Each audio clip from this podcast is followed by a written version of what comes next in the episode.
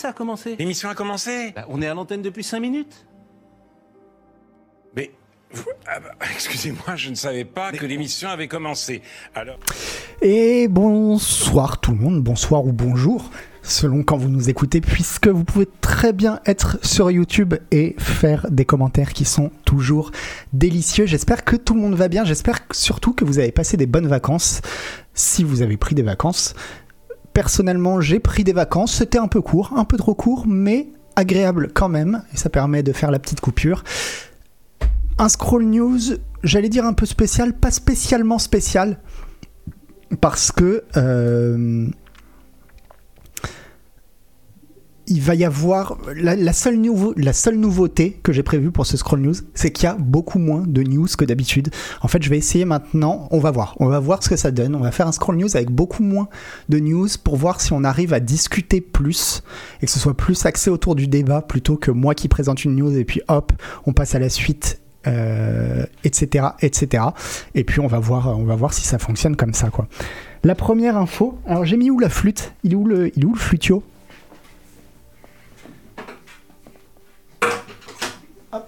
Vous inquiétez pas, il est là. Salut tonton Yo-Yo. Alors tonton Yo-Yo, pas de chance pour toi, on a parlé de Sandman, mais on en a parlé bah, pendant le pré-show. Fallait être là pendant le pré-show en fait.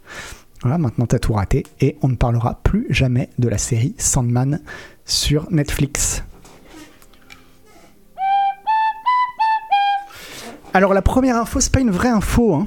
C'est pas une vraie info, c'est juste pour vous prévenir que euh, avec les avec les copains, avec les copains de Canard PC, on va traiter la Gamescom, la Gamescom, si j'ai pas de bêtises, qui- oui la Gamescom, qui commence demain et qui va se poursuivre pendant toute la semaine avec, euh, comme d'habitude, son petit lot de conférences, de news, de, choses à apprendre sur, euh, sur les jeux qui vont sortir, etc. Et donc chez Canard PC, on va essayer de suivre ça un petit peu. Et alors, qu'est-ce qu'on a fait? Qu'est-ce qu'on a fait pour l'événement? En fait, vous le voyez en haut à gauche de votre écran, on a fait un petit logo spécial. Voilà, il y a marqué CTV slash Gamescom et voilà, c'est à peu près tout ce qu'on a fait. Donc vraiment gros événement euh, du côté de chez Canard PC. On n'a pas pu envoyer du monde cette année bah, parce qu'on n'a pas d'argent, forcément. Mais euh, le cœur y est. Ce qui va se passer, c'est que audacieux. ouais. C'est ce qu'on s'est dit. On s'est dit, allez, euh, on met les petits plats dans les grands. Finalement, euh, finalement, on vit qu'une fois. Donc, euh, donc vas-y pour le logo, quoi. Vas-y pour le logo et c'est parti. Et donc, non, on va quand même faire quelques petits trucs, mais rien de, rien de, de fifou.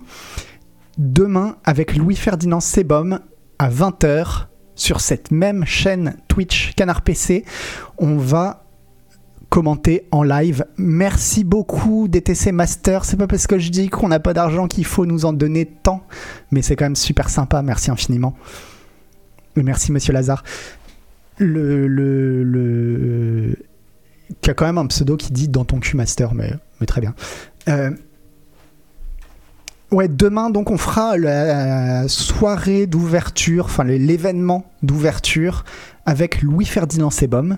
Et puis, mercredi, alors, nouveauté chez Canard PC, maintenant, l'émission Canard PC ne sera plus le jeudi, elle sera le mercredi. Je ne sais pas pourquoi, ne me demandez pas. De toute façon, dans cette boîte, personne ne me tient jamais au courant de rien. Mais c'est comme ça. Maintenant, ce sera le mercredi l'émission Canard PC. Ce sera un petit peu différent. Il y aura moins de rédacteurs parce que à la place d'avoir quatre personnes en plateau, quatre, vous avez vu, je sais le faire avec les doigts, il y aura maintenant trois personnes en plateau. J'ai l'impression d'être passe-partout, quoi. Et euh, on aura donc mercredi, on aura donc Cannes qui présentera l'émission. Je serai aussi a priori de la partie, ou bien ce sera moi, ou bien ce sera Sebum, mais a priori ce sera moi. Pourquoi ce sera moi? Parce que il y a mon poteau. Il y aura aussi mon poteau dans l'émission. Le poteau, c'est le poteau Intello que vous connaissez bien. Oui, ce mercredi, ce mercredi, il y aura le poteau Intello que vous connaissez bien, le célèbre speedrunner, voilà, qui nous fera euh, l'honneur de sa présence dans l'émission euh, de mercredi. Et ce sera une émission spéciale Gamescom parce que ça tombera pile au moment du, des conférences euh, Game Show.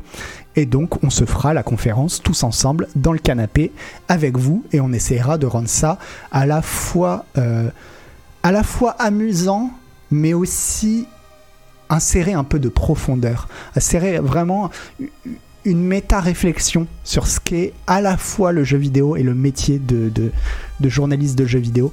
Bref, ce sera cool, j'espère qu'on se retrouvera tous mercredi. Et puis ensuite, il va y avoir d'autres euh, streams dans les dans les jours à venir, mais alors là, je sais pas du tout, euh, j'ai pas de d'infos euh,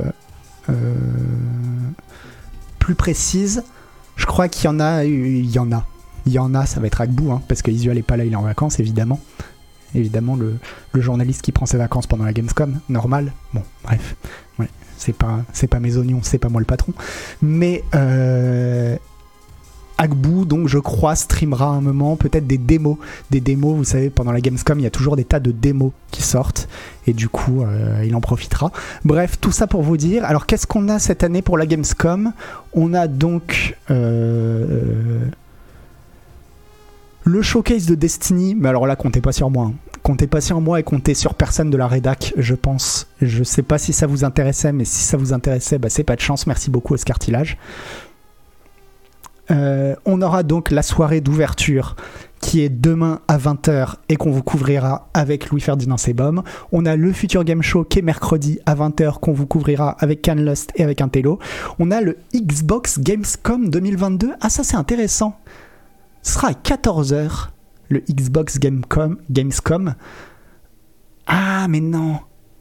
Parce que je crois que c'est un truc qui dure 8 heures. En fait, c'est une sorte de. Comment ils appellent ça? Les, les treehouse? Je sais pas, enfin les trucs où t'as juste un mec avec une caméra qui va se balader de stand en stand pendant 8 heures et pendant 8 heures il parle avec des devs etc. C'est pas un truc, euh, je crois pas que ce soit un truc de euh, où les annonces s'enchaînent, où il y a des, des bandes annonces etc. quoi. Donc pas forcément, euh, euh, pas forcément le plus passionnant à suivre. En tout cas, euh, personnellement, je n'y serais pas. Ah, je crois qu'il y a Denis. Ah oui, si, parce que je dis qu'on n'y est pas à la Gamescom, mais en fait, c'est pas vrai. En fait, c'est pas vrai. Il y a Denis qui est à la Gamescom. Alors Denis, c'est un petit peu spécial parce que Denis, il a un statut particulier dans la boîte. En fait, il est bon. Je sais sais pas si je peux en parler. Enfin, je pense pas que ce soit gênant, mais mais bon, voilà, il a un statut particulier dans la boîte. Et bref, il est à la Gamescom. Et je crois qu'il va faire un, stream. Vous savez, il vous fait d'habitude ces streams de vélo. Euh, ouais, voilà, son, son statut euh, bizarre, c'est qu'il est vieux, ouais. Euh, d'habitude, il, vous fait son stream vélo où il se balade dans Paris. Bah là, il va faire la même chose. Ce sera pas vélo, évidemment, mais parmi les stands euh, de la Gamescom. C'est pas encore sûr et certain, nous dit Misté Lucat. Mais voilà, restez au courant. Peut-être, euh, que, euh, que Denis vous fera ça. Et puis, on aura aussi donc l'Awesome Indie Showcase qui sera vendredi, vendredi à 17h30 et dans, laquelle il y aura sans doute des jeux 1D. Alors ça, on verra. On verra un petit peu qui, a envie de se, la coller, si on a envie de le faire ou pas, ou si on a quelque chose de plus important à faire. Vous verrez bien. Mais voilà, tout ça pour vous dire que cette semaine, bah, ce sera plein de, plein de streams dédiés à la Gamescom. Alors, en particulier, qu'est-ce qu'on va avoir sur cette Gamescom? J'ai pas regardé spécialement. Tout ce que je sais, c'est qu'il y a Jeff. Je pense qu'on dit Jeff, mais euh, est-ce qu'on devrait pas l'appeler Geoff? Geoff Kiley qui nous a prévenu qu'on aurait des nouvelles de Lies of P. Et je voulais vous parler de Lies of P parce que quand on m'a envoyé voir Steel Rising pour Canard PC, alors je ne sais pas si vous voyez ce que c'est, Steel Rising, c'est le prochain jeu de Spiders, le studio français Spiders, qui fait un jeu qui se passe pendant la Révolution française et qui ressemble, qui ressemble à du Bloodborne très fortement. Et quand on a voulu m'envoyer là-bas, on m'a dit ouais tiens faut que tu ailles voir le jeu, c'est l'espèce de Bloodborne qui se passe pendant la Révolution. Et j'ai dit, ah bah oui, mais c'est le truc avec Pinocchio, ça a l'air trop bien. Et ils se sont tous foutus de ma gueule en conférence de Rodak. Ouais, c'est le truc avec Pinocchio, Noël Malware, le gros mongol. N'empêche que, il y a vraiment un jeu Pinocchio euh, qui ressemble à du Bloodborne qui va sortir et qui a l'air absolument mortel. Et on aura des nouvelles euh, lors de la soirée d'ouverture de la Gamescom, c'est-à-dire demain. On verra ça donc avec Louis Ferdinand Sebum et on verra qui rigolera à ce moment-là. Je vous mets un petit peu hop, le trailer de Lies of P pour que vous voyez. On dit Geofefe Quiley. Quiley. Mais tout le monde l'appelle GG, ouais.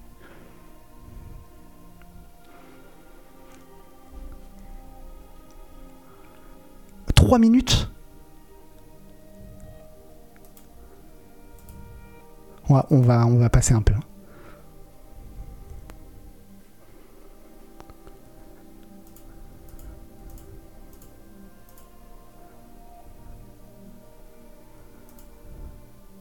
Bon, on voit la grosse, grosse. Ah non, comme ça c'est pas bien pour vous. On voit quand même la grosse, grosse inspiration Bloodborne. hein. Mais oui, il a l'air ouf euh, ce, jeu Pinocchio. On est d'accord, hein, je les prive.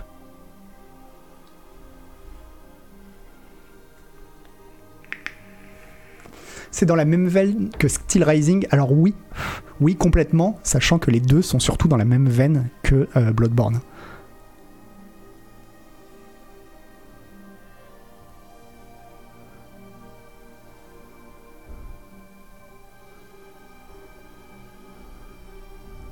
On voit rien. Bon, je vous mets des images. Mais, alors j'ai juste un, un bémol. Un bémol par rapport à, à Lies of P. C'est que, bah, comme je vous le dis, et comme Steel Rising, c'est des jeux qui vraiment essayent de faire un Bloodborne bis. Et je me demande si c'est une bonne idée de faire un Bloodborne bis, sachant que fatalement, quand ton jeu va sortir, bah, la seule comparaison possible, ce sera Bloodborne. Et que bah, c'est peine perdue. C'est peine perdue d'essayer de faire un jeu qui soit aussi bien que Bloodborne. C'est forcément un jeu qui sera moins bien que Bloodborne. Pour moi, il y a. Peut-être que je me trompe, hein. peut-être qu'ils vont, vont, vont retourner le game, mais, euh, mais j'y crois pas. J'y crois pas, donc, euh, donc je trouve ça assez casse-gueule, aussi bien pour eux que pour Spiders qui fait Steel Rising. Moi j'y ai joué à Steel Rising, c'était vraiment chouette, mais je pense que ça aurait été vraiment, vraiment chouette si j'avais jamais joué à Bloodborne, en fait. Le problème, c'est que la comparaison, elle fait trop mal. Même From Software n'a pas réussi à faire mieux que Bloodborne. Bah ouais, et bien, bon, ils ont pas essayé non plus, hein, mais. Le livre Pinocchio est très sombre, cela dit, c'est une vraie tentative de gothique italien à l'époque. Ouais, d'ailleurs, j'avais vu le Pinocchio de. Zut, comment il s'appelle? Vous allez me le dire, de Benigni, merci. Le Pinocchio de Benigni, et je crois que le, le Pinocchio de Benigni respecte pas mal le bouquin, et ouais, c'est très sombre hein, comme histoire. La vraie histoire de Pinocchio, elle est assez sombre, quoi. Mais c'est vrai que, ceci dit, voilà, en fait, je dis ça parce que moi j'ai joué à Bloodborne, mais Bloodborne c'était une exclue et c'est toujours une exclue PlayStation. Il y a plein de gens qui n'ont pas joué à Bloodborne. Donc. euh, Ah oui, il y a Guillermo del Toro qui sort son Pinocchio en fin d'année. Ah, je savais pas. En même temps. euh, Je sais pas si j'ai déjà vu un film de. Ah Ouais. Ouais, si. En fait, moi, les rares trucs de Guillermo del Toro que j'ai vus, ça m'a pas plu de ouf. Mais. euh,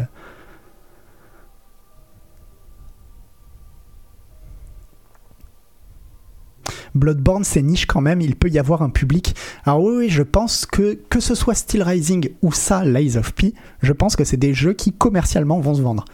Euh, je pense que c'est des bonnes idées, euh, des bonnes idées euh, commerciales, mais Pacific Rim, c'est Guillermo del Toro.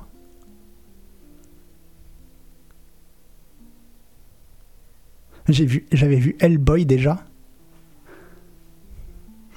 Mais en tout cas, ouais, je pense que c'est des jeux qui vont se vendre. Au moins, enfin, qui vont rentrer dans leurs frais. Mais par contre, je pense que c'est des jeux bah, qui resteront pas dans la critique, je pense. Pacific Rim, c'est Guillermo del Toro. Ok, ouais, bah j'ai pas aimé. J'ai pas aimé Pacific Rim. Et je sais que c'est un gros mot de dire ça. Il y a plein de gens à qui je dis j'ai pas aimé Pacific Rim. Ils, ils- ils m'en veulent. Mais non, c'est comme ça. C'est comme ça, je sais pas. C'est. Enfin, j'ai trouvé que l'écriture était vraiment à chier, quoi. Mais bon, c'est, je suis pas, c'est pas mon genre de film aussi, je pense. J'avais pas aimé Pacific Rim, je l'avais trouvé trop film d'action lambda, mais le labyrinthe de Pan, c'est un chef-d'œuvre. J'ai pas vu le labyrinthe de Pan.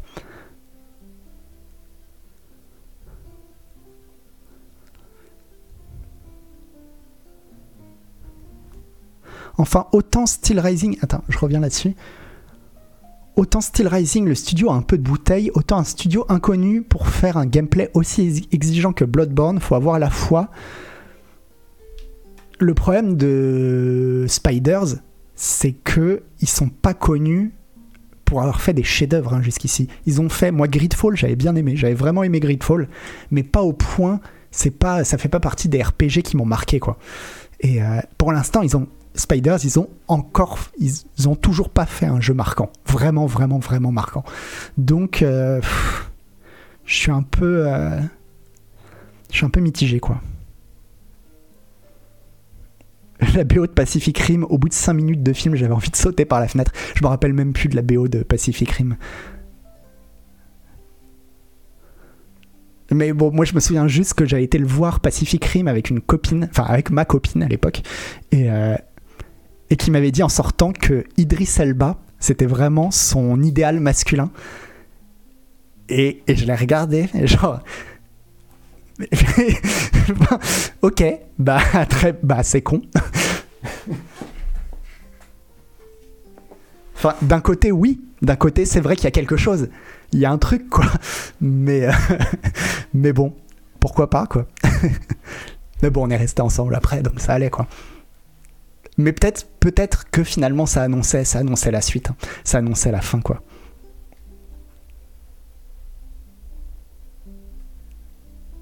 sans vouloir t'offenser, tu, ne lui ressembles pas trop. Oui, non, ça, ça m'offense pas. Je suis quand même, pour le coup, j'arrive à m'en rendre compte, quoi.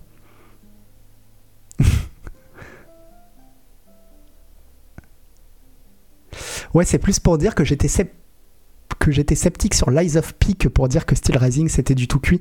Ouais, en fait, moi je suis, je vais t'avouer, personnellement, s'il faut miser sur un des deux, je miserais plutôt sur Lies of P. De ce que j'ai vu pour l'instant, mais euh, mais j'y mettrai pas non plus euh, toutes mes économies, quoi.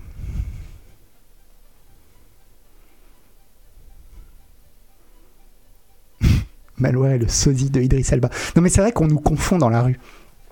On nous confond. Euh, moi, ça m'arrive très très souvent, quoi, de signer des autographes où les gens me disent Ah, j'ai adoré dans James Bond, dans The Wire, extraordinaire. Et je dis Non, en fait, je ne suis pas Idris Elba. En réalité, je suis Noël Malware. et je sais que c'est troublant mais, euh, mais voilà. Aucun rapport avec le film Life of Pi, non, absolument aucun rapport. Après, euh, ceci dit, euh, blague à part, je la comprends de dire que Idris Elba c'est son idéal masculin, parce que oui, bah oui, et Idris Elba, je pense qu'il laisse personne indifférent. Hein. Hop, bref,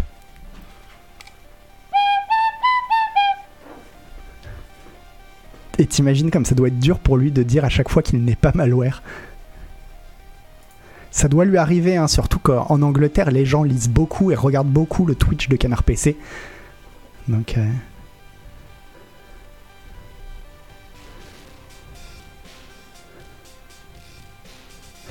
non, mais heureusement, heureusement, il y en a pour tout le Ah oui, je voulais parler un petit peu euh, de l'affaire, l'affaire Saintro, parce que je ne sais pas si vous avez vu, euh, le jeu, il se ramasse un 69 sur Metacritic. On a euh, PC Gamer, vous le voyez pas à l'écran, mais je vous le dis, PC Gamer qui lui a mis 60, enfin donc 6 sur 10. On a euh, Gamecult qui lui a mis 5 sur 10. On a jeuxvideo.com qui lui a mis 15 sur 20. Jeuxvideo.com, faut savoir qu'il note sur 10. Hein que 15 euh, sur 20 ça veut dire 5 sur 10. Euh, on a GameSpot qui met 6 sur 10. On a IGN qui met 6 sur 10. Et on a Louis-Ferdinand Sebom qui a mis 8 sur 10. Et donc la question que je pose, c'est euh, finalement, Louis-Ferdinand Sebom est-il encore journaliste? Voilà. Non, tout ça pour dire que j'ai lu l'article de Louis-Ferdinand Sebom et je comprends cette et puis tant mieux qu'il y en ait pour tous les qu'il y en ait pour tous les goûts. Et puis c'est la, la, rédaction s'engage quoi. Mais euh, lui, il a trouvé en fait que effectivement c'est un open world comme on en a vu plein, etc. Mais que la structure du jeu qui est basée autour du, en fait la structure du jeu, elle est basée autour du fait de de débloquer des magasins. On achète en gros des magasins et ces, ces magasins vont débloquer des séries de quêtes annexes. Et quand on fait toutes les quêtes annexes, bah on gagne la capacité du magasin ou je sais pas quoi. Et on a comme ça plein de trucs. Et lui, il a trouvé ça vraiment bien. Il a trouvé que du coup, ça faisait qu'on s'ennuyait pas quand on jouait au jeu. Donc voilà, pour dire, euh, Saint Row, il se tape euh, des mauvaises notes, mais Louis Ferdinand Sebum a bien aimé.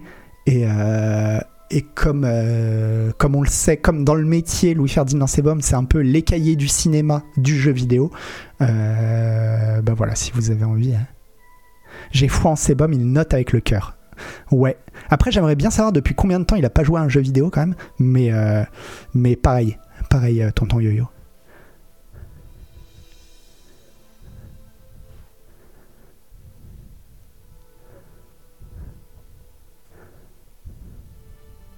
les gens qui n'aiment pas Saint Row sont juste des gens tristes. Alors moi, j'ai jamais joué à aucun Saint Row et j'avoue, euh, j'aurais pas la foi de le faire. Il avait fait les précédents, ouais, ouais. Non, mais ouais, c'est ça qui est bizarre avec Sebum, c'est que euh, à la fois il aime les jeux hyper indés bizarres avec des trucs euh, de, body horror, Cronenbergien, etc. Et puis d'un autre côté, c'est un mec qui va se jeter sur les Far Cry et les Saint Row. Tu sais pas pourquoi, c'est aussi sa cam quoi. Et, euh, ouais, ouais, je crois qu'il avait fait quasiment tous les Saint Row. euh, et je sais pas s'il aime bien, mais en tout cas, ça l'intéresse quoi.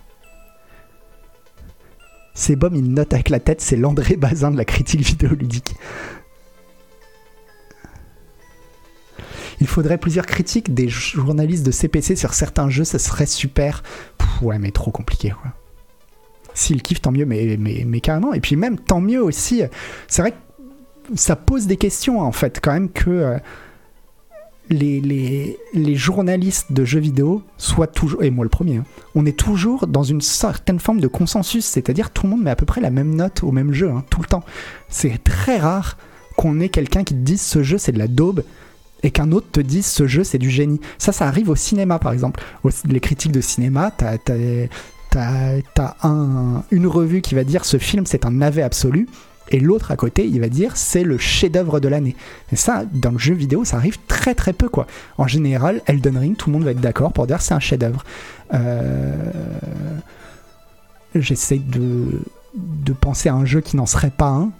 Euh, Battlefield, tout le monde va dire ouais non c'est, de la merde quoi. Mais c'est bien, c'est bien que les, idées puissent se confronter un peu. Horizon, ouais Horizon, tout le monde était d'accord. hein. J'avoue, pour le coup là j'étais, je me suis un peu engagé quoi.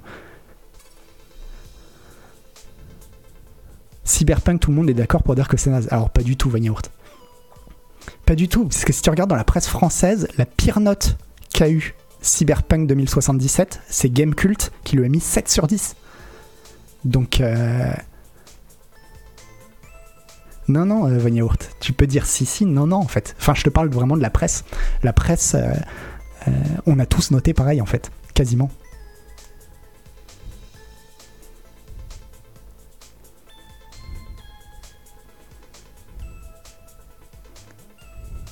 Les films, c'est des histoires de ressenti, de sensibilité. Pour le JV, il y a des aspects techniques et concrets à juger aussi, non bah, Je sais pas, justement, euh, personnellement, j'essaye d'avoir. euh, de, de, de, juger sur le moins concret possible. Enfin, moi, j'essaye de juger les jeux vidéo un peu comme des films ou un peu comme des livres, quoi. Dans le sens euh, comme des œuvres d'art. Mais.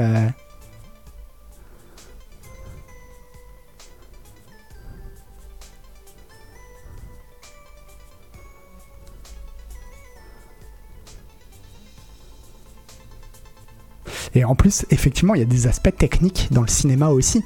Un, réalisateur qui filme mal, un éclairagiste qui fait mal son boulot, un directeur de la photographie qui est mauvais, ça, ça devrait être relativement objectif aussi, quoi.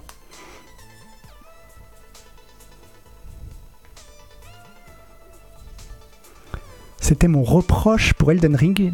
Elden Ring, l'extase venait du fait que c'était exactement le genre de jeu que les critiques et les streamers de jeux aiment. Je sais pas. Franchement, je sais pas. Moi, j'ai l'impression que. euh, euh, c'est difficile. Moi, j'ai vraiment l'impression, quand je dis que Elden Ring c'est le jeu de l'année, j'ai l'impression d'être objectif en disant ça. Alors que je sais que je le suis pas, on l'est jamais. Mais euh, ce que je remarque, c'est qu'il y a Paul Douard qui avait fait le rédacteur chef de Vice qui avait fait un article pour dire qu'Elden Ring c'était de la merde. Et il faut voir comment les gens lui sont tombés dessus, quoi. Alors, je trouve que l'article était mauvais. L'article était vraiment pas bon pour le coup, je trouve. Mais faut voir à quel point les gens lui étaient tombés dessus, quoi.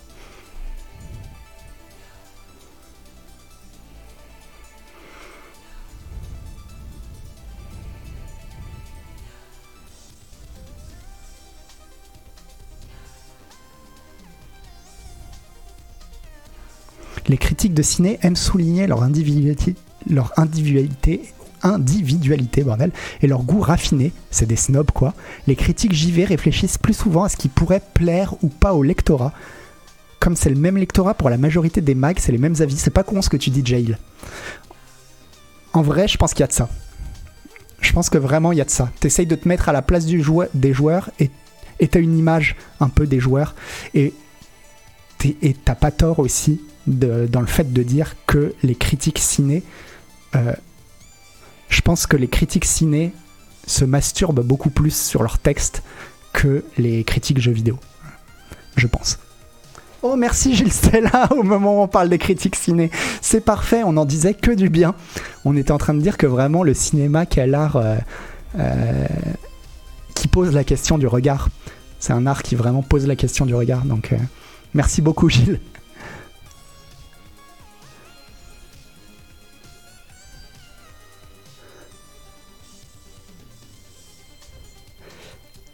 Ah, et, tu nous dis aussi, euh, que la critique ciné a un regard critique sur son métier que n'a pas encore la critique jeu vidéo. C'est tout à fait possible aussi, ouais.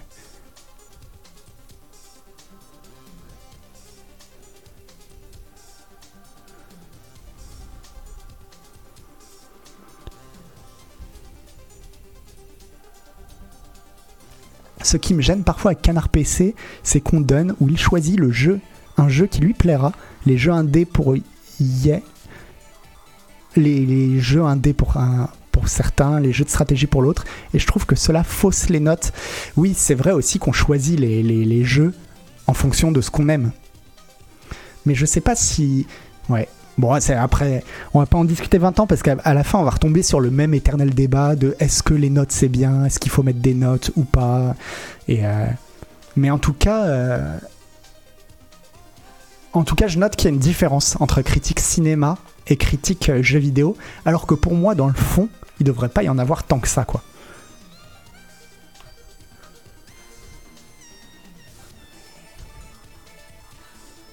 Et merci pour tous les abos hein, que,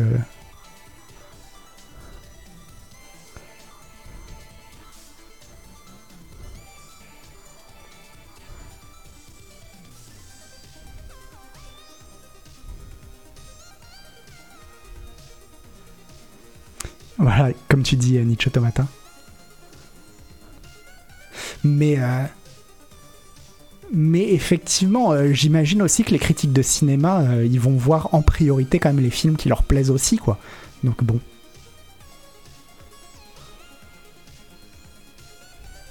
Maintenant, je préfère lire un test de JRPG écrit par Malware par Agbu, mais moi aussi. Enfin, dans le sens où euh, moi j'avais déjà fait l'exercice de faire des jeux. Je me souviens quand j'avais fait un test de The Division 2 qui est vraiment mais alors là à 10 000 lieues des jeux que j'aime et le test était pas bon. Vraiment c'était pas un bon test. Je le reconnais quoi parce que euh, parce que je suis à côté de la plaque, parce que je sais pas quoi juger, parce que je sais pas justement là j'arrive pas à me faire une idée de des gens qui sont susceptibles d'acheter ce jeu. Qu'est-ce qu'ils cherchent quoi.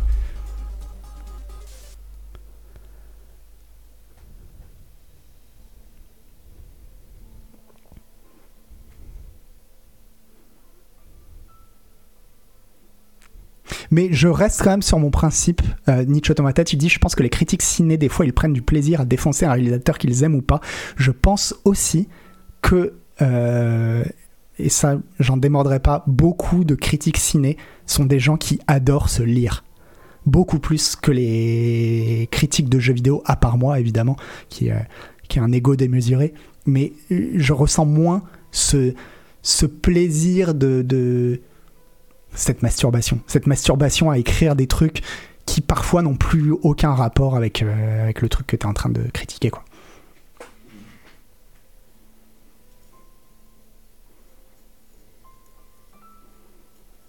Voilà. C'est tout ce que j'avais à dire.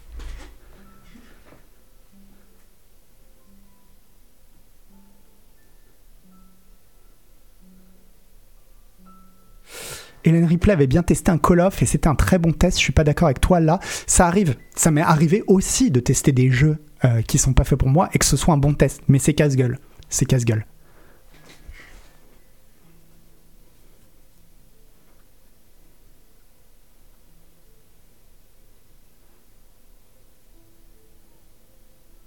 Oui, après, tonton yo-yo, tu dis, ouais, sérieux, je pense qu'elle est dans votre tête la différence. Il y a aussi le fait que je lis infiniment plus de critiques de jeux vidéo que de critiques de cinéma. Donc, l'avis que j'ai sur les critiques de cinéma, en fait, il est très. Euh, c'est presque un avis fantasmé. C'est quelques trucs que je vois passer par-ci par-là et qui correspondent sans doute aux stéréotypes que j'ai envie d'avoir. Et, euh, et c'est tout, quoi. Voilà.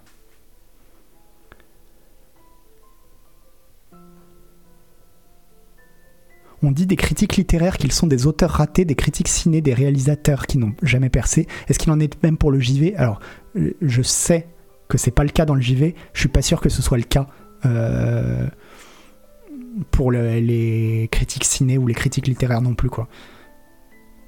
Il y a, je pense que parce qu'entre écrire à la limite sur les critiques littéraires, je veux bien le croire, parce qu'il y a un rapport entre le fait d'écrire un article et d'écrire un roman. C'est quand même le même métier, euh, enfin, le même métier. C'est le même matériau de base, quoi.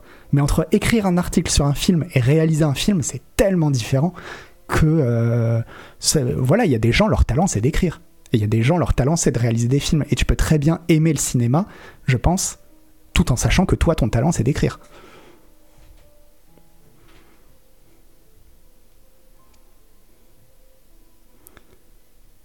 Bref.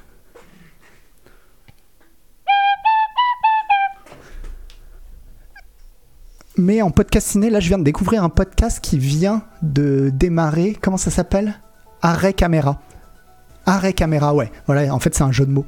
C'est donc arrêt caméra, mais ça fait art et caméra. Et euh, je crois qu'ils ont sorti que le premier épisode et j'ai j'ai écouté ce podcast et j'ai trouvé ça très bien. J'ai trouvé ça très bien, surtout parce que j'ai vu un film qui s'appelle Asbestas il y a pas longtemps, qui est considéré comme. Euh, enfin, justement, j'ai lu plein de critiques de ce film de gens qui, pour moi, pour le coup, se masturbent et qui disent que c'est un chef-d'œuvre. J'étais absolument pas d'accord après l'avoir vu et j'étais content de tomber sur un podcast où ils disent la même chose que moi. Donc je vais dire que ce podcast est très bien, évidemment, parce que ça marche toujours comme ça. Euh, alors, ah oui, la nouvelle, l'autre nouvelle, c'est que Xbox et Sony euh, sont pas contents. Sont, pas contents. Alors ouais, j'ai fait une nouveauté aussi, c'est j'arrête de mettre la traduction directe en français. On va se lire le texte, on va essayer de se le, on va essayer de se le, de se le traduire à la volée quoi. Asbestas, j'ai aimé, mais clairement c'est spécial. Ouais non, moi j'ai, j'ai pas aimé, mais pareil pour des raisons objectives. Je trouve quoi qu'il y a des raisons objectives de dire tel aspect, tel truc à tel moment c'est raté quoi. Mais voilà, c'est et évidemment que c'est pas objectif, ça, ne l'est jamais. Mais c'est l'impression que t'as quoi quand tu le regardes.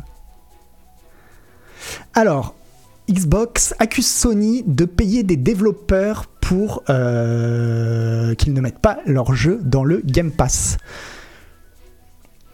L'entreprise accuse Sony d'essayer de, euh, freiner sa croissance, la croissance de son service d'abonnement.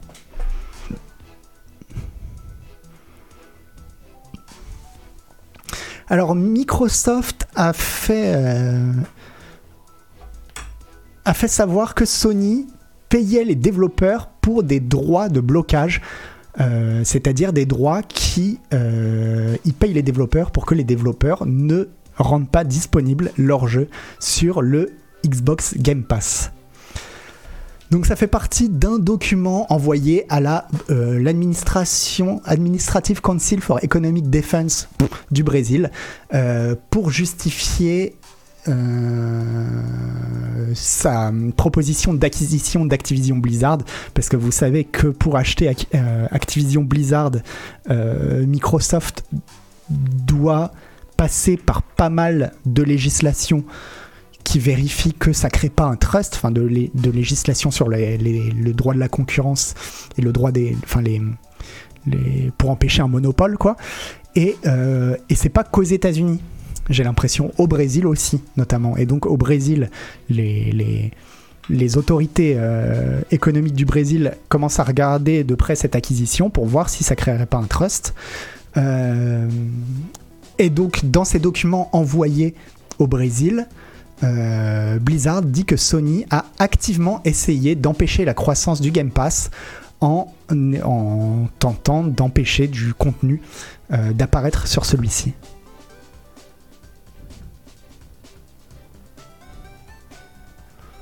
Alors, euh,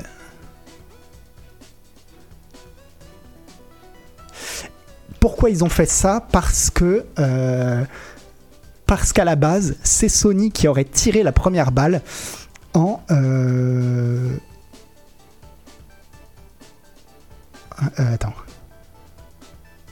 Ouais, voilà, en, gros, en allant dire que l'acquisition de par Microsoft de Activision Blizzard, mais surtout de Call, de Call of Duty, serait un gros problème euh, anti-compétitif.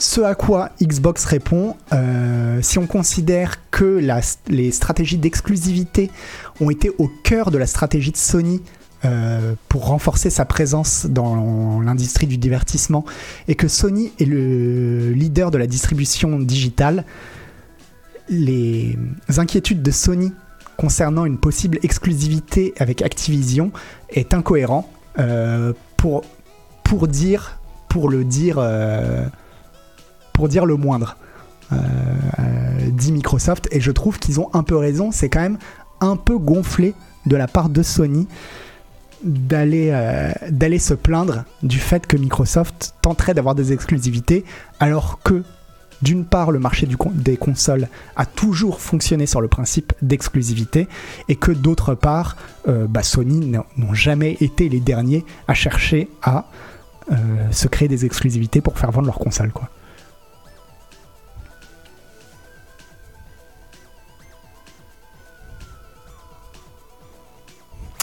On continue. Euh, Ça révèle une fois de plus les peurs euh, de Sony à hum, concernant un business model innovant qui offrirait du contenu de très grande qualité pour moins cher aux gamers. Alors là, il parle de vous, hein, c'est vous les gamers. Euh, et qui menacerait son leadership qui s'est toujours concentré sur ses consoles et sur une euh, stratégie d'exclusivité euh, au fil des années.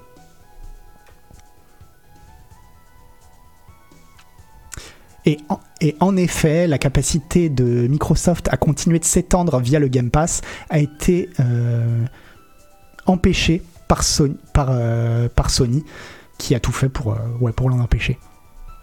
Sony paye pour des droits de blocage qui empêchent les développeurs d'ajouter du- leur contenu au Game Pass et, et euh, de l'ajouter aussi sur d'autres systèmes de euh, par abonnement. C'est-à-dire que c'est pas en fait c'est pas que le Game Pass qui est visé par Sony, c'est Sony paye des droits pour dire aux, développeurs euh, vous ne mettrez pas votre jeu sur un service d'abonnement quel qu'il soit, que ce soit Xbox ou d'autres.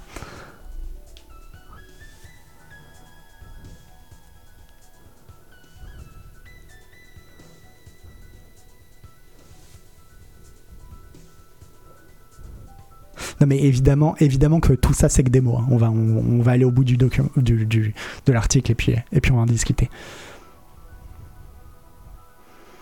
Bon, il y a voilà, il y a d'autres, il y a d'autres choses dans le document, mais qui sont pas très, euh, très, euh, très intéressantes. Microsoft accuse Sony finalement de euh, d'empêcher d'autres modèles économiques euh, qui pourraient mettre en danger son propre business model.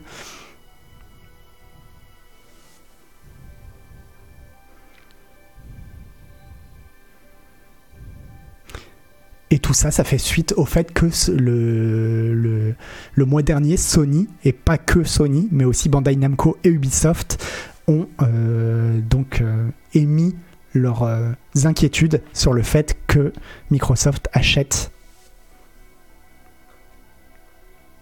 Activision Blizzard. J'ai pas lu un paragraphe qui est important. Ils disent que, euh, en fait, ce genre de d'arrangement de, payer des, droits d'exclusivité ou des droits pour empêcher euh, certains, certains développeurs de mettre leur jeu sur une plateforme, en fait c'est très banal, c'est pas du tout une nouveauté. Tout le monde le sait que les éditeurs font ça, enfin que les constructeurs de consoles plutôt font ça. et qu'on le sait que d'ailleurs il y en avait déjà des preuves, on le savait notamment factuellement depuis le procès Epic contre Apple. Donc finalement c'est pas une nouveauté en, en réalité.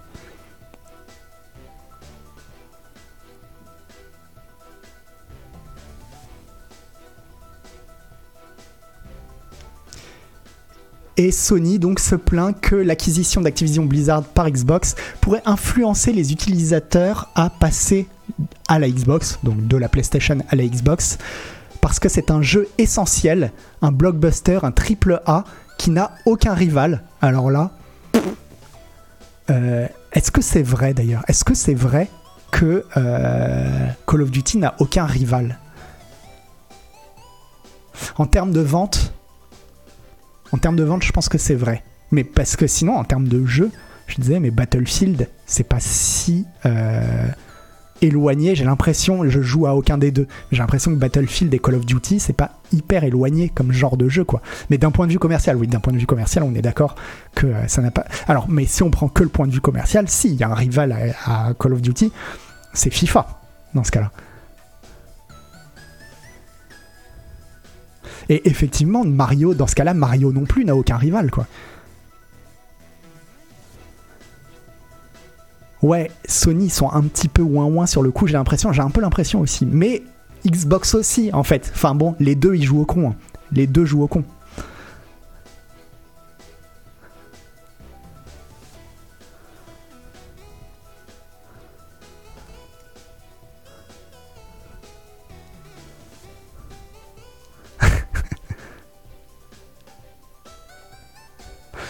Merci euh, pour ce euh, Messia Wario.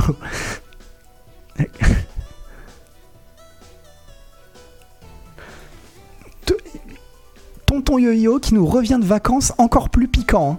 Encore plus piquant. En nous disant Mario 3D World a plein de rivales. Alors déjà, plein de rivaux. Merci Tonton Yo-Yo.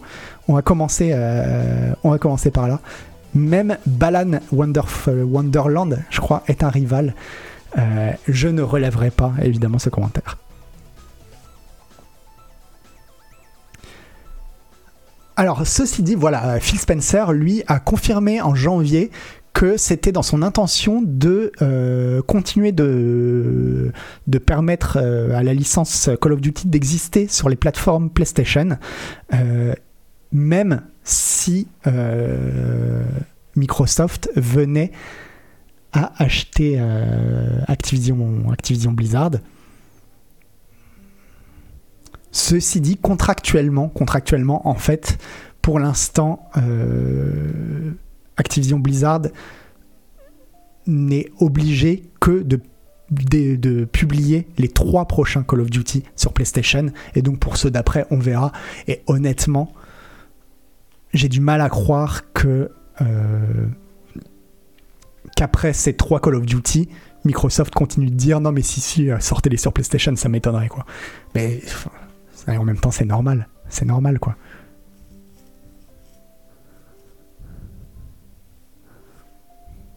Moi je trouve quand même que c'est des bastons de mongolo. Hein. C'est vraiment des bastons de mongolo quoi. Où ils s'accusent tous les deux.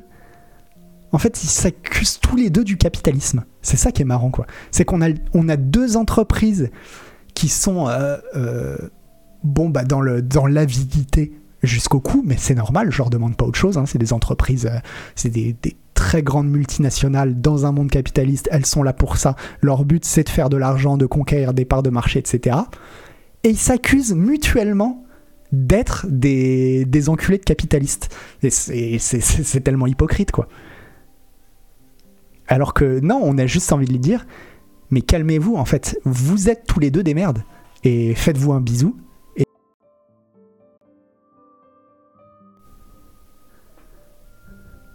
On dirait un fil Twitter de personnes politiques.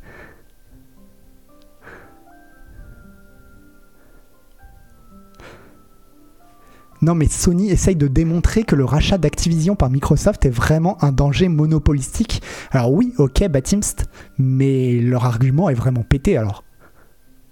Leur argument est claqué. De dire c'est parce qu'il va y avoir une exclue Call of Duty et que c'est dégueulasse, euh, venant de Sony, c'est quand même euh, ouais, l'hôpital qui se fout de la charité. Et de la part de Microsoft, dire ouin ouin Sony, il paye des développeurs pour que les jeux soient pas sur le Game Pass. Euh, Microsoft, je crois qu'ils sont pas connus pour être hyper sympathiques avec la concurrence non plus. Et, et même du temps de Bill Gates, je crois qu'il lésinait pas sur les coups bas Microsoft. Donc bon. 1-2, 1-2. Ouais, vous m'entendez toujours?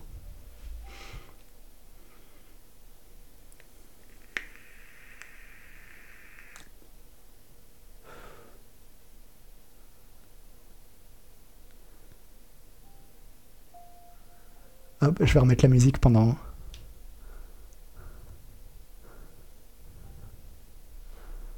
il n'y en a pas un pour rattraper l'autre. Et eh bah tu vois, pour une fois, tonton yo on est d'accord.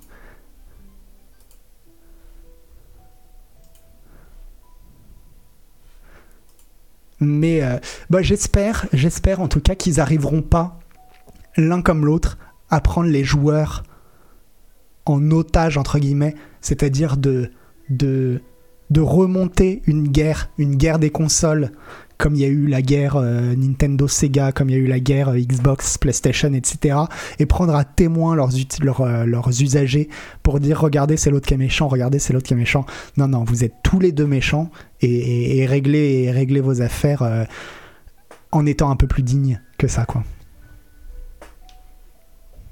Mais au final, qui aura la garde de Kojima? Mais c'est aussi le sujet de la dispute. C'est vrai que c'est ouf hein, chez Petit Pix.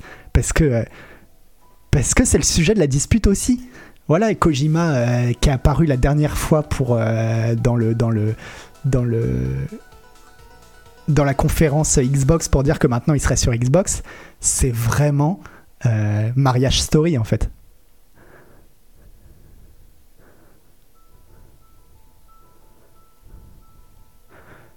D'un point de vue pratique, le grand gagnant des guerres de consoles, c'est toujours le PC, non. Là, en l'occurrence, je pense pas. Hein pas spécialement quoi.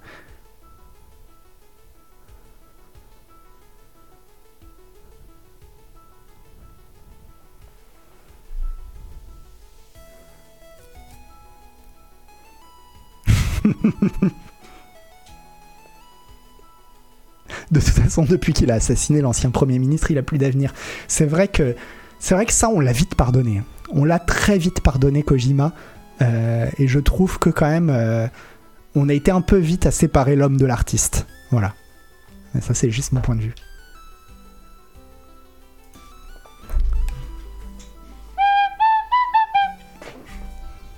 Ah, un article en français. C'est cool. C'est cool, je pensais que ce serait un article en anglais. Ah bah ouais. Et le dernier, la dernière news, on la fera pas. Comme ça, c'est euh, comme ça, c'est encore mieux. Mais je vous la résumerai vite fait. Vite fait. Hop, alors, euh, alors c'est une news que j'ai été chercher chez Actu Gaming, je le précise parce que c'est en français et que ça me fait un peu chier de piller les sites des autres. Donc euh, voilà, si vous avez l'occasion de passer sur le site d'Actu Gaming, bah allez-y et, je suis désolé de, de lire leur article comme ça. Mais bon, promis, ça arrive une fois, ça arrivera pas à chaque coup. GTA 5, un nouveau palier colossal atteint par le jeu. Take-Two publie les derniers chiffres des ventes de ces jeux. Tous les semestres semblent se ressembler pour Take-Two. À chaque fois que l'on découvre le bilan de l'éditeur, on peut voir que le rythme de ces ventes de jeux est presque le même de trimestre en trimestre, surtout pour la série GTA et le mastodonte qu'est GTA 5. L'éditeur a dressé le bilan du premier trimestre de cette année fiscale et en dehors du report de Marvel Midnight Suns, Take-Two avait de bonnes nouvelles à annoncer aux investisseurs. On est vraiment ravis pour les investisseurs. On commence forcément par GTA V qui continue d'impressionner. C'est presque un rituel maintenant, mais on apprend que le jeu s'est vendu à 5 millions d'exemplaires durant le dernier trimestre. Je ne sais pas si vous vous rendez compte à quel point 5 millions d'exemplaires en un trimestre, euh, je sais, pas quel âge il a le jeu, ça doit faire, je sais pas s'il a 10 ans, 8 ans, ou 7 ou 8 ans, c'est démentiel, c'est vraiment démentiel quoi.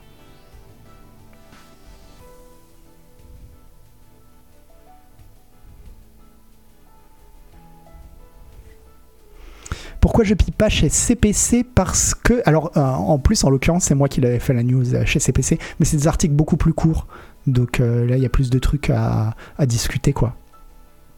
Voilà, 9 ans. 9 ans, et il s'en vend toujours 5 millions par trimestre. Alors, je sais pas ce que vous, vous avez fait pendant vos vacances. Moi, je me suis amusé comme un petit fifou parce que je me suis amusé à regarder un petit peu les chiffres de vente des... dans le jeu vidéo. Qu'est-ce que c'est un jeu qui se vend bien? Mais surtout, parce qu'on a l'habitude, quand on dit les jeux qui se vendent bien, on pense à quelques dizaines de millions d'exemplaires. Bah, par exemple, pour GTA, qui, euh, bon là c'est des centaines de millions, puisque c'est 380 millions de jeux vendus, mais je crois qu'Elden Ring, il doit être autour des 15 millions, quelque chose comme ça. Voilà, c'est un jeu qui se vend très très bien. Euh, J'imagine qu'un Zelda Breath of the Wild, je sais pas combien c'est, mais tiens, bah, on va regarder. On va regarder tout de suite.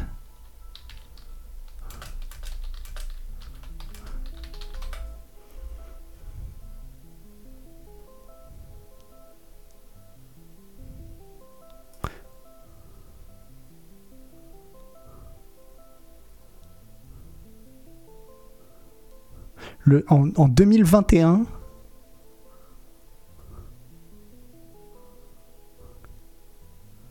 ouais, on, devait être autour des 10 millions, j'ai l'impression. Ah non, en mars 2022, 26 millions. Voilà, 26 millions. Donc, euh, et c'est énorme, hein, 26 millions, c'est vraiment un gros, gros, gros succès. Et pourquoi je regardais ça? Parce que j'essayais d'évaluer à combien j'estimais que va se vendre euh, Xenoblade Chronicles 3 qui, je pense, est celui qui va le mieux se vendre de la franchise. Et je regardais, en fait, les Xenoblade Chronicles, c'est environ 2 millions de ventes par, euh, par épisode. Le 1 et le 2 se sont vendus à peu près à 2 millions d'épisodes. Et, euh, le 2, d'ailleurs, c'est un petit peu mieux vendu que le premier. Et je me suis dit, mais 2 millions, ça me paraît pas beaucoup, en fait. Et en réalité, 2 millions, pour plein, plein, plein de jeux vidéo, c'est un très, très gros succès, quoi. D'arriver à 2 millions en fin de vie. Et là, je sais pas si vous vous rendez compte de la différence. GTA 5, il vend 5 millions par trimestre quand la plupart des jeux, quand ils vendent 2 millions en fin de vie, ils sont très contents, quoi. Et ouais, non, moi, mon évaluation pour Xenoblade Chronicles 3, ce sera 4 millions en fin de vie. Je, mise sur un 4 millions en fin de vie, qui sera énorme, quoi. Mais en fait, c'est c'est fou de se dire que. Et donc, j'ai regardé les JRPG, les JRPG d'une manière générale. Ah, Je me rappelle plus des chiffres, on va regarder encore. Euh, Qu'est-ce que j'avais regardé? Tales of Arise, ça doit être autour des 2 millions aussi, peut-être un peu plus. Ouais, c'est plus parce que euh, c'est multiplateforme. Ah, mais qu'est-ce que c'est de la merde, Bing? Ouais, voilà, en 2022, euh, c'était 2 millions. Final Fantasy VII Remake, c'est pas beaucoup plus, ça doit, tourner autour des 5 millions. Et j'étais, j'étais, j'étais étonné en fait. J'étais étonné que ce soit euh, 2 millions pour Crusader Kings 3, ouais, tu vois. Donc finalement, 2 millions, c'est déjà un- c'est, c'est- c'est un vrai, vrai, vrai gros succès, quoi. Et c'est pour ça qu'il faut voir à quel point j'étais à 5. C'est incroyable, en fait.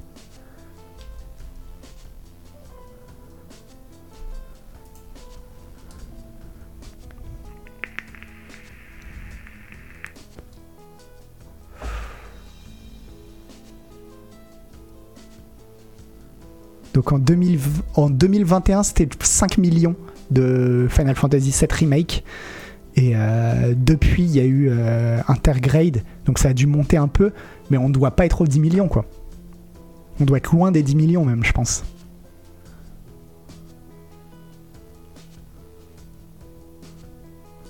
Ouais, Persona 5, je crois que c'est ça, c'est autour des 5 millions.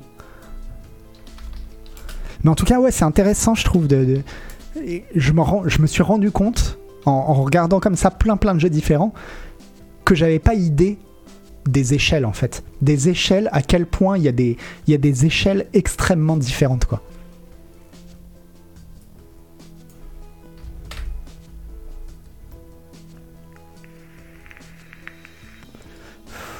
Diablo Immortal 10 millions, mais Diablo Immortal c'est un free-to-play.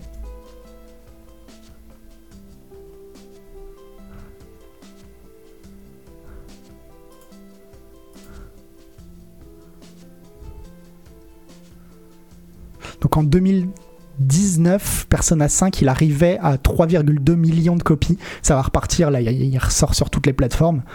Mais voilà, on n'est pas sur du. On doit, ouais, je pense qu'on doit taper sur du 5 millions en tout, quoi. Ouais, Multiversus, c'est pareil, c'est un free-to-play. Ouais, 15 millions pour la série complète des personnages. Je crois que c'est 15 millions aussi pour la série complète des Yakuza.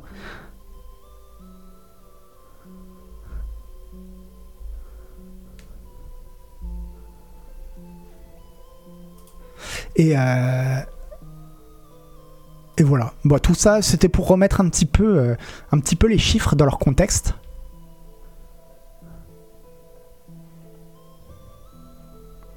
Bah ouais, moi ça me rend triste. Effectivement, euh, tonton Yo-Yo, ça me rend triste pour les JRPG en fait, parce que je pensais quand même que, en fait, moi dans ma tête, un Final Fantasy VII remake je pensais que ça se vendait comme comme un Last of Us. Voilà, on va regarder combien ça vend un Last of Us.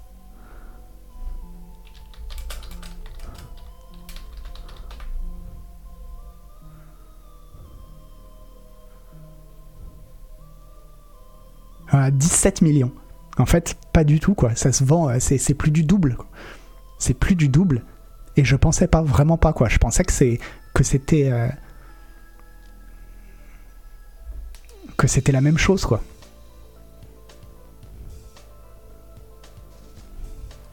Je savais pas que j'étais un joueur de Nietzsche, bah moi non plus, tu vois, euh, Nietzsche Automata.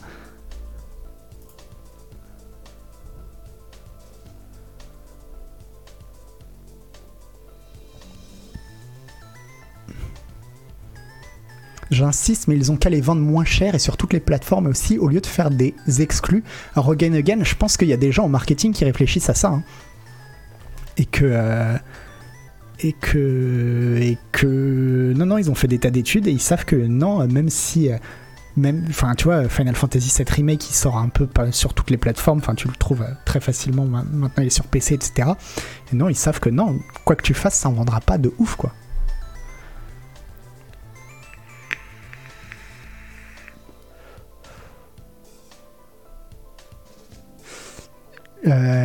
Tu dis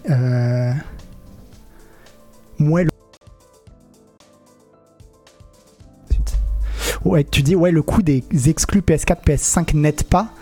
Ouais, mais je pense aussi que. Enfin, non. Pour les localisations, par exemple, euh, c'est vrai qu'il y a des jeux, par exemple, qui sortent au Japon, qui sortent pas aux États-Unis ou qui sortent pas en Europe, etc. C'est parce qu'ils savent, en fait, que, bah non, en fait, ça se vend pas si bien que ça, quoi.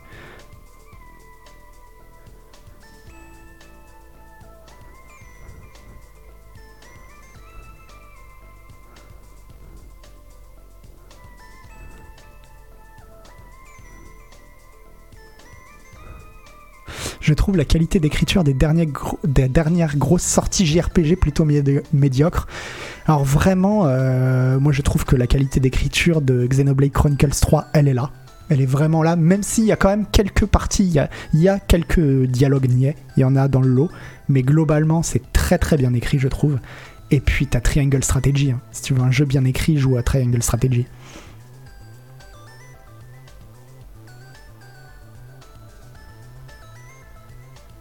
Mais ouais, ouais, tu dis, euh, ouais, enfin ils savent et ils se plantent à mort.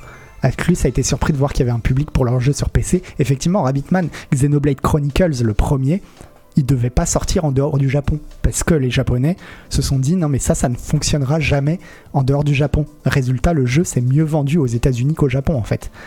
Et euh, effectivement, et pour les Yakuza, c'est pareil pour les Yakuza, pendant très longtemps, ils les vendaient quasiment pas. Ils ont sorti le premier euh, en France, enfin en Occident et en, enfin, en Europe et, et aux États-Unis. Ils ont vu que ça n'a pas trop marché.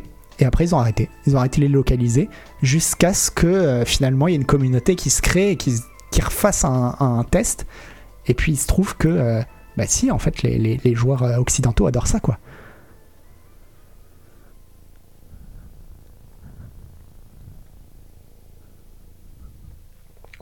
Poulpator, elle est nièce fort euh, Xenoblade Chronicles 3, je trouve. La macro-histoire est cool, mais les personnages, c'est compliqué. Non, moi, il y a des trucs que, même dans les personnages, que j'ai trouvé vraiment très bien écrits, d'une manière simple, hein, c'est de l'écriture euh, c'est de l'écriture animée ou manga, mais, mais bien écrit dans le sens où les personnages, ils ont vraiment des, ils ont vraiment des personnalités, quoi.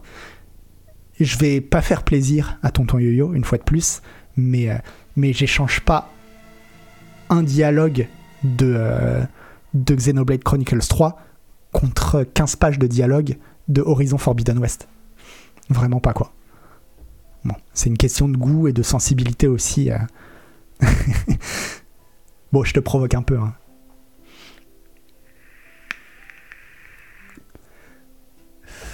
Mais, mais, mais parce que bah, moi, il y, y a des personnages dans lesquels j'arrive à m'impliquer en fait. Alors que dans plein de jeux occidentaux, en fait, euh, peut-être qu'il y a moins de niaiseries, c'est clair, mais par contre, les personnages, je m'en fous, je m'en fous complètement de ce qui leur arrive, quoi.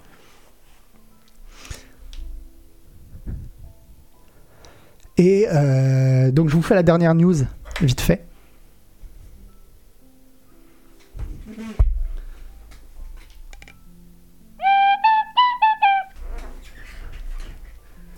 Alors, en plus, ça a été en anglais, donc tant mieux, comme ça, on la zappe. C'était sur le fait que Tencent, donc Tencent, euh, l'ultra géant chinois qui rachète tout ce qu'il peut, euh, serait intéressé par le fait de racheter euh, Ubisoft, enfin de racheter, en tout cas d'augmenter ses parts. Ils ont déjà des parts dans Ubisoft, mais d'augmenter les parts de Ubisoft jusqu'à dépasser les parts de la famille Gui- Guillemot et donc de devenir de facto les dirigeants de la société. Euh, et, euh, et apparemment, la famille Guillemot serait plutôt, euh, partante, quoi.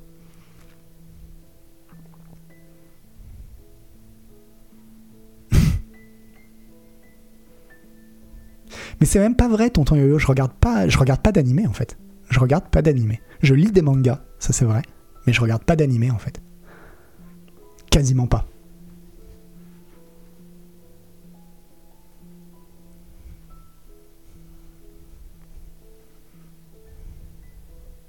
Attendez, je regardais, je regarde.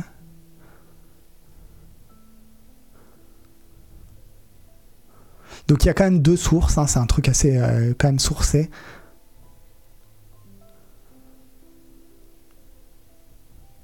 Et voilà, c'est juste ça. Euh, ils sont prêts à mettre euh, v'là les thunes.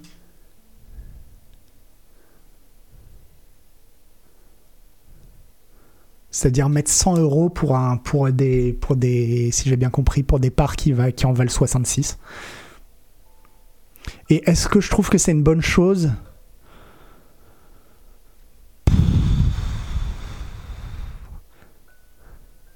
Euh,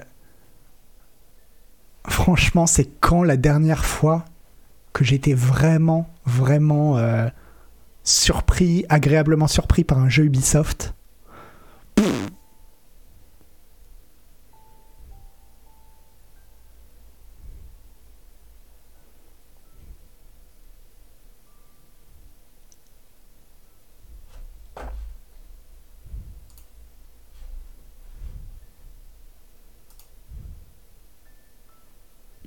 Far Cry 3 il y a 10 ans, bah moi j'ai jamais joué à Far Cry donc non. Non, moi j'aimais bien Assassin's Creed Odyssey. J'ai vraiment bien aimé. Mais euh, est-ce que, la famille Guillemot a quoi que ce soit à voir là-dedans?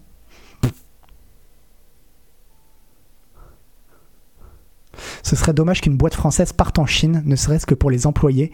Chez Marionneau, ils ont payé très cher le passage de pouvoir en Chine. Ouais, ouais effectivement.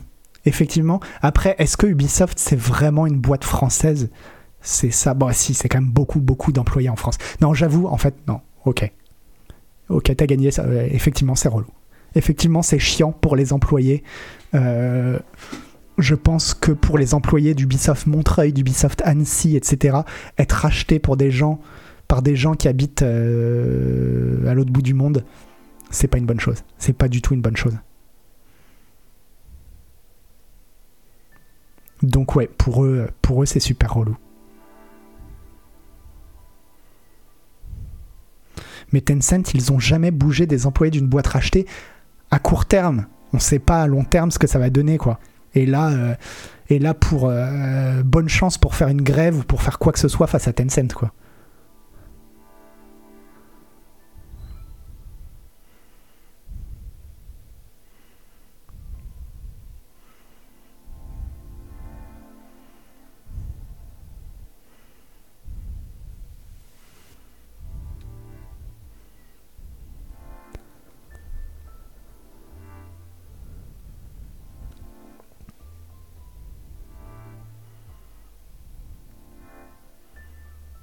Et les jeux censurés parce que c'est chinois, du coup, je pense pas à Moeva. Parce que. euh, parce que Tencent, euh, je pense pas qu'ils fassent des jeux à destination du marché chinois, en fait. S'ils rachètent Ubisoft, je pense pas que ce soit dans le but de faire des jeux à destination du marché chinois.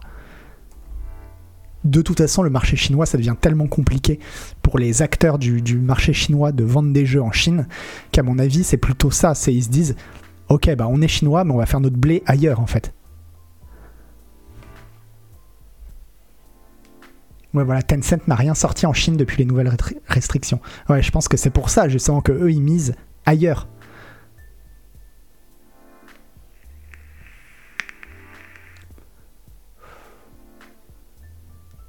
Mais après, non, effectivement, voilà, vu que Ubisoft ne fait pas de jeux politiques, au moins ils sont tranquilles.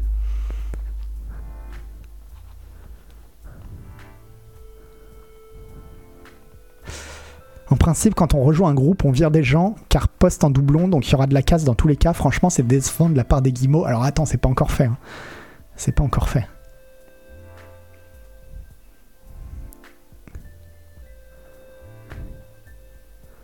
Et euh...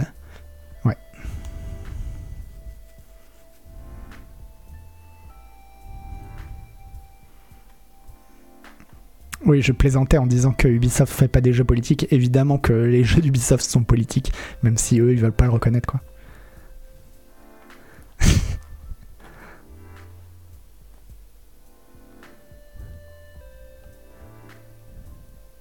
Non, j'avoue qu'en fait le mieux pour euh, le mieux pour Ubisoft, ce serait sans doute que les guillemots gardent la boîte, mais que par contre ils arrivent à, à changer euh, le management artistique de la boîte. Voilà. Mais euh, mais pour euh, pour prendre plus de risques. Mais voilà, c'est tout ce que je leur souhaite.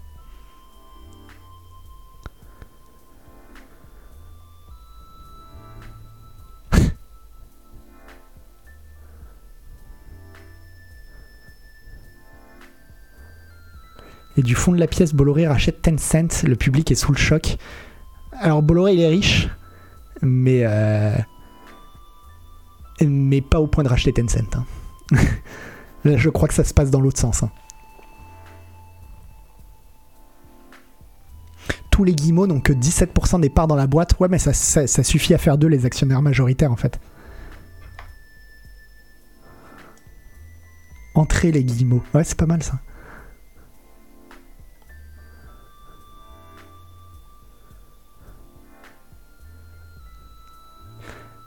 Après aussi, on en avait parlé hein, dans un ancien Scroll News euh, avec un article là-dessus.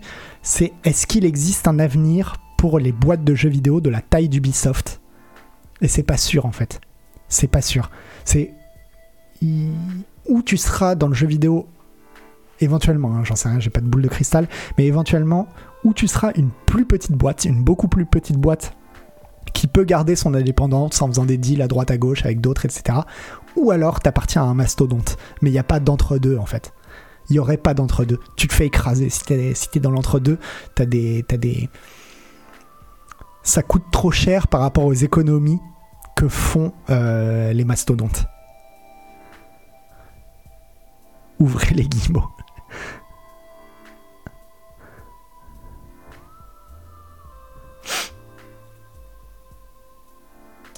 Euh, et, on va terminer quand même, parce que j'ai la dalle, on va terminer avec un trailer. Alors un trailer, euh, bon, vous, vous l'avez tous vu. Vous l'avez tous vu, mais je voulais qu'on le regarde ensemble.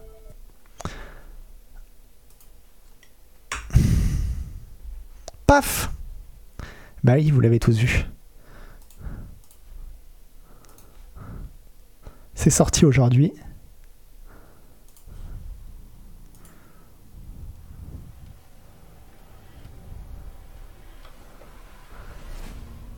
Alors il faut le voir Carbaz. Me.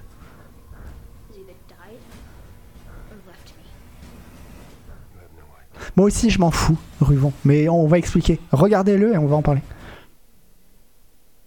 Hein? C'est déjà fini? Mais non. Attends. C'était pas le bon trailer. Si? Ah oui, ça dure vraiment deux secondes. Ouais, Pedro Pascal, il est cool, hein, il a vraiment une bonne gueule.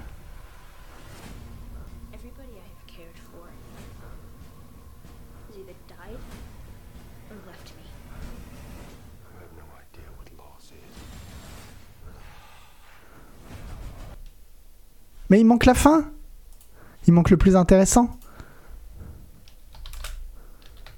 C'était pour la fin, moi, euh, que je voulais qu'on le regarde.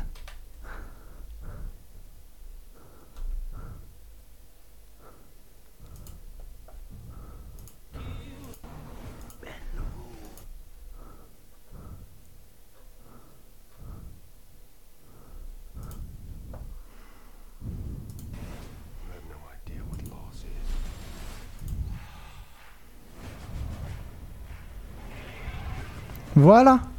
Alors évidemment, ils nous ont mis les pubs pour me faire chier. Comment on enlève les pubs?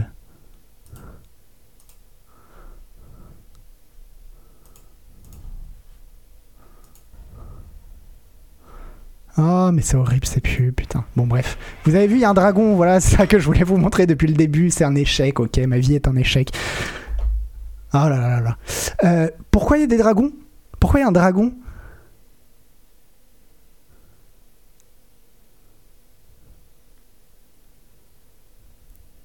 C'est House of the Dragon. Mais non, c'est pas House of the Dragon, c'est The Last of Us. Et puis à la fin, ils ont dit Eh, mais en fait, il y a un dragon. Personne ne sait, ok. Peut-être que c'est un dragon euh, qu'ils avaient embauché pour euh, House of Dragon, justement. Et euh, il lui restait des heures à faire, quoi. Mais euh, non, ça a absolument aucun sens. Et c'est, marrant, quoi. Parce que la série, enfin, tu vois, le trailer commence. Tu dis, ouais, bon, pourquoi pas. Enfin, voilà. perso, j'en ai pas grand chose à faire de la série The Last of Us, mais bon, à limite, pourquoi pas, etc. Et avec la dernière image, ils arrivent à te péter le truc. Euh... D'accord, le trailer est issu d'une vidéo plus longue où il y a plein de trailers pour HBO. C'est le trailer de C'est le dragon de House of the Dragon parce que la source est un trailer de plusieurs séries. Ok Ok, mais alors, parce que moi j'avais vu que ça et donc j'avais rien compris. Et je me suis dit, mais c'est quoi ce, c'est quoi ce bordel? Ok, bon bah je comprends. Alors autant pour moi. Alors autant pour moi. euh, D'un côté, je suis un peu déçu. Je suis déçu parce que je me disais, mais justement, ça du coup, ça a l'air complètement flingué. Ça a l'air, ça a l'air nul à chier, quoi. Bon, bah non, bah alors, alors du coup, alors du coup, aucun intérêt ce trailer, en vrai.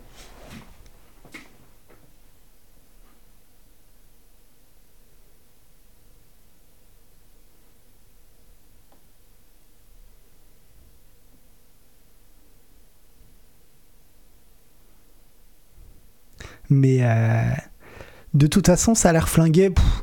Je trouve pas. Je trouve que ça a l'air euh, normal en fait. Ça a l'air normal. Non, non, je boude pas. Non, non, mais j'ai même pas. Ça va être bien. Oui, oui, je, suis sûr que ça va être pas mal. Vraiment, il n'y a pas de. C'est juste que voilà, c'est pas, c'est pas la série que je vais attendre de ouf, quoi. Mais ok, non, mais moi c'était ça. Le... En fait, j'avais vu ce trailer sur euh, Twitter. Mais et donc je me suis fait prank, en fait. C'était un prank.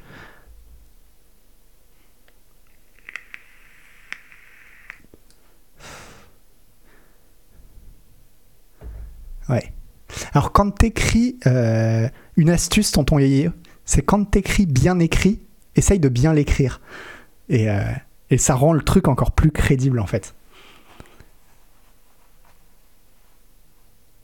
Ah, je suis content. Ah, je suis content de ma vanne.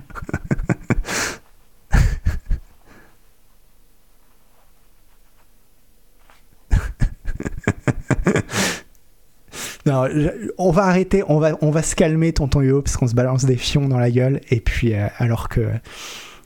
Alors que. alors qu'on s'adore. je, suis, désolé. Je suis désolé. Le coup est. Je nettoyais mon arme, et euh, le coup est parti tout seul, en fait. Non, non, non, évidemment. Et j'ai bien aimé Sandman, la série Sandman. Alors, tu vois. Bref, tout ça pour dire euh, merci beaucoup d'avoir suivi cette première émission de Scroll News et euh, de, de l'année, en fait, de l'année scolaire. Et puis, euh, qu'est-ce que je veux dire? On se retrouve demain. On se retrouve demain pour l'opening night live de... Ah oui, en plus, tu regardes les sopranos en ce moment, tonton Yo-Yo. Ouais. Faudra qu'on parle des sopranos.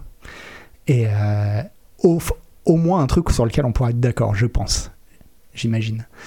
Euh, ouais, demain, opening night live de la Gamescom avec Louis Ferdinand Sebom et moi-même. On fera le commentaire à 20h sur la chaîne Canard PC. Et puis, euh, mercredi, l'émission Canard PC avec Canlust, avec un télo et encore une fois avec moi-même, décidément. Sur, euh, on commentera le futur game show tous ensemble. En attendant, qu'est-ce qu'on va faire? On va se faire un petit euh, raid. Vers qui? On va faire un raid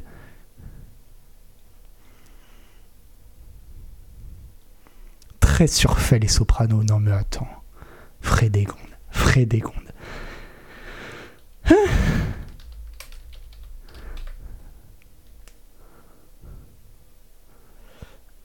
Alors. On a Paulinette. Ah, on a Mary. Allez, on va faire un petit, euh, on va faire un petit raid Mary. Est-ce que j'envoie vers la bonne Ouais, c'est bon. J'envoie vers la bonne personne.